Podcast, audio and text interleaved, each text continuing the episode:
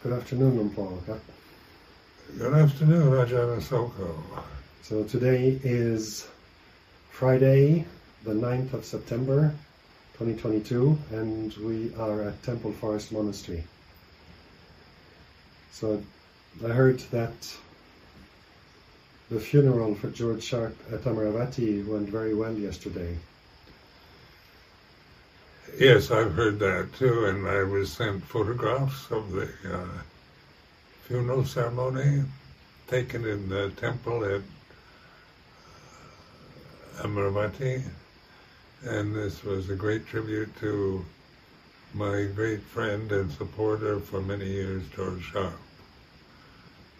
I was very touched and moved by the kind, how many people came to the to this ceremony and uh, I'm sure we have uh, so many of us feel enormous gratitude for George's life and his determination to establish a Thai forest monastery in the UK. Today I wanted to ask about a certain way of practicing use what what would you have to say or offer as a reflection about using the open unknowing state of mind as a refuge as something to come back to in the practice? Well the open unknowingness is not a state of mind. It's uh, it's the ultimate reality, really. It's it's the silence behind the noise, behind the thoughts, behind the that underlies all creation, all forms, all conditions. So it's to be realized, each one for themselves, because it it cannot be described or it's not an object that you can see or hear or smell or taste or touch, but is the, what we say ultimate reality, absolute reality. And the reason why we can't know it as an object is because we are that. We are this open unknowingness.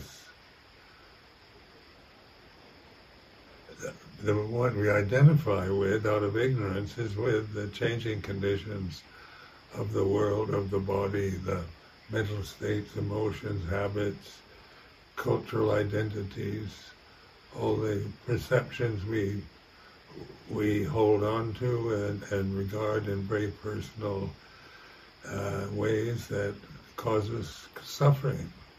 Because when we're holding on to conditioned phenomena and we don't know we're doing it, when we're just blindly out of ignorance holding on to conditioning, then that is a very cause of suffering, this, this ignorance of the open unknowingness that is peace and peaceful and silent.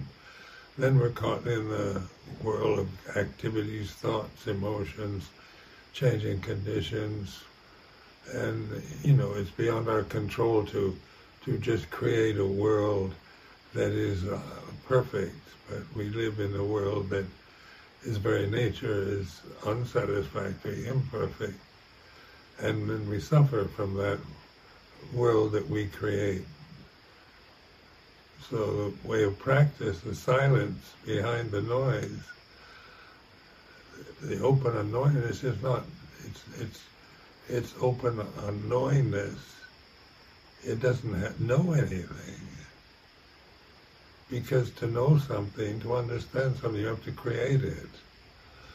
So it is, uh, you know, so we give up trying to create a world or an ideal or out of this ignorance by allowing wisdom to operate through these forms by witnessing the unsatisfactoriness of the conditioned realms that we're attached to.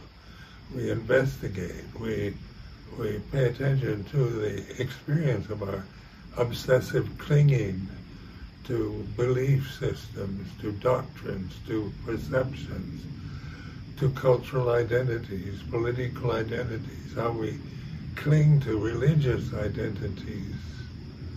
And uh, we're always clinging, holding on to conditions that are themselves empty and unsatisfactory.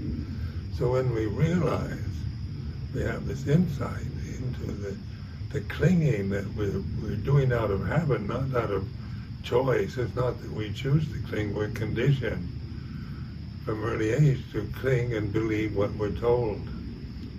So we, we do it blindly, and we live in a society that's that's belief is in the, the clinging process to ideas, memories of the past, to emotional states that we've developed, to belief systems, whether they're right or wrong, good or bad, we, we cling out of this ignorance. So the Buddha's message is to is to let go. Once we, you can't let go of something, just uh, while you're still clinging to things that you don't know you're clinging to. So even clinging to the perception of letting go, uh, you know, it, has its limitations. But letting go is a is a way of of noticing how when we become obsessed with our suffering, with our emotions, with our views and opinions, when we hate and and become infatuated with someone, or we feel jealous or envious or fear, frightened, when we feel inadequate or we feel superior to others, you know, these are we witness to them. Am I really this this frightened person? When there's fear going through through the, uh, am experiencing a fear state? then the question, am I really this fear that I'm experiencing? Because it comes and goes according to other conditions. Are you frightened all the time? Are you jealous all the time? Uh, do you worry every moment? Uh, you know, these, uh, there are moments when we, we are not worried, not jealous, not frightened, but we don't tend to notice them because we give so much, with our habit of clinging, of grasping hold of unsatisfactory conditions is so strong that people, you know, they, they, they resort to all kinds of distractions, like what, what, why do people take to alcohol or drugs, become obsessed with sex, smoke cigarettes, and and you know become addicted to various substances. Why, why do we do that? Because of fear, of anxiety, of worry, of boredom, of despair. When you live your life hoping to achieve something, change the world, like when you're young, you know, when I was young, I I was very idealistic, so I had, you know, hoped to change the world for the better. And, uh, you know, I had very kind of noble intentions and, and ideals. But as I grew older, by the time I was 30, I, I, I really, I realized that I was, how I lived my life, I was accomplishing nothing that I had hoped to attain by that by that decade that had passed. Then there's despair. Then there's hope. And then there's uh, suddenly you you realize there's a way out of the whole dilemma. And that way out of the whole dilemma is to wake up, which is the very essence of Buddhist teaching. It's to wake up and realize you're not these unsatisfactory, empty conditions. You're not the world you create or believe in. You're not anything but this open unknowingness, the reality of peace, love, unconditioned love, silence, from then on, you, you do the best you can with the rest of your life, you know, in terms of uh, what happens to you, you know, even in the scriptures, the Buddha, after his enlightenment, he was fairly youthful, and then he lived to the ripe old age of 80, and then uh, died from a disease. Uh, so uh, the physical body of Gautama, the Buddha, had to go through its its natural uh, passage from birth to death. But the Buddha was not attached to it. He didn't. He saw through the the illusory identities he'd formed about being a prince, about being a about being anything. But still, the body, you know, is uh, going to get old, get sick, and die because that's its very nature. You tend to bring up similes like the silence behind the noise, or the space between the thoughts when you talk about this open unknowingness. So, for people who may not be familiar with this expression, the open unknownness, and wondering how to how to notice it, how to learn to trust it as a refuge. It's always through this kind of noticing the objects, the sankharas in consciousness, and then learning to recognize the background. Is that right? Yeah, it's it's it's investigatory. It's not a belief. It's reality. So it's it's here and now. So it's not something you know that it, you have to find as an object because you can't do it. But when I use words like sound of silence or the cosmic pulse or vibration or whatever, you know, these, then we try to look for something. The, the danger of labeling it uh, by giving it, uh, you know, trying to describe it, uh, oftentimes leads to this grasping of trying to find it rather than just relaxing, opening wide to the way it is in the here and now.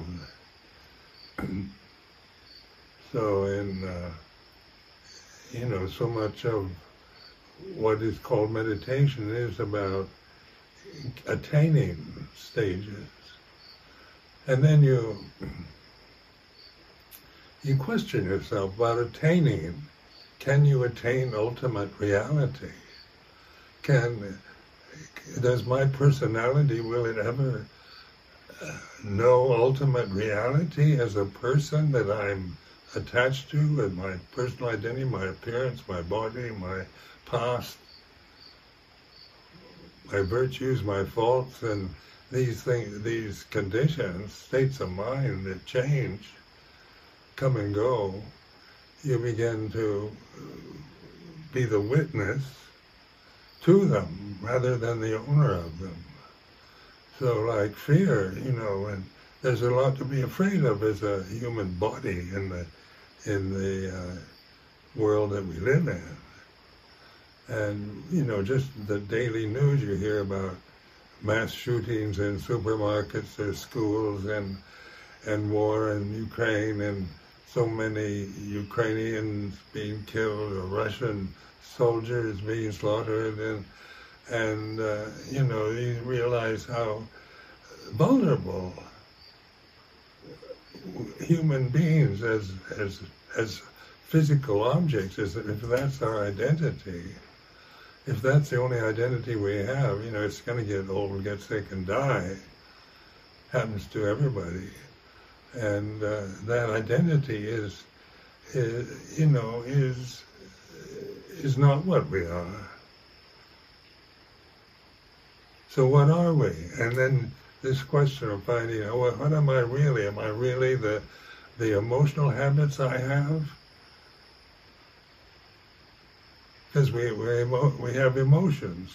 We feel life. We feel pleasure and pain, and praise and blame, and success and failure. We feel, you know, uh, This is a feeling realm. It's not a an ideal realm that we're living in. Planet Earth is not ideal.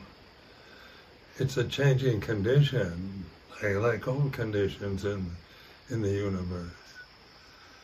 And yet we, you know, we we would like to change it to make it better. We'd like to create a society where everything's fair and just and equality reigns and tolerance for religion and beliefs. All the ideals can be very beautifully constructed with the intellect. But the ideals are, you know, that's all they are. They're empty. They're not the way uh, the experience of life is in terms of the conditioned realm. So the Buddha em- emphasized over and over again the unsatisfactoriness of conditioned phenomena. So to get beyond the condition, then I would ask myself, can one condition know another condition? You know, so, you know, if, if all conditions are empty, if all phenomena, all phenomena are empty, can an empty phenomena know another empty phenomena? What's the knowing of phenomena, the witness to phenomena? And then, of course, that's what we call awareness. And as we rest in awareness, we let go. We see the pointlessness of just this habitual blind clinging to conditions that are causing us worry, fear, doubt, uh, suffering of various levels we, we aren't getting rid of it. It's not annihilation, but we're, we're no longer trying to hold on to something that is changing and we can't control, make it perfect. So by letting go, we realize what we call the third noble truth of Nirodha and the suffering. Because as soon as we trust in the wide open unknowingness, Suffering ceases in the silence, the cosmic pulse, the sound of silence. Whatever you want to call it, it doesn't matter. You know, a vibration or a, it's not, you know, a sound says it's sound. No, it's not sound. It, but it's, uh, we're doing the best with, with the language we speak to try to convey the message to describe what's indescribable, but realizable through awareness, through witnessing the emptiness, the unsatisfactoriness of the phenomena that we experience in the present. So then the insight, insight arises, the wisdom, universal wisdom, is to let go of it. Why, why hold on blindly to thing, to conditions that inevitably lead to uns, to some form of suffering. So that you get what we call insight into the ultimate reality. And that's what we are, you know, our real identity is not an identity because we're not creating an attachment to it because we are that, that perfect, whole, complete Dhamma, absolute reality of the here and now that is available to all of us if we investigate life, if we're not just going along with habit patterns or blindly following uh, belief systems without understanding what we're doing.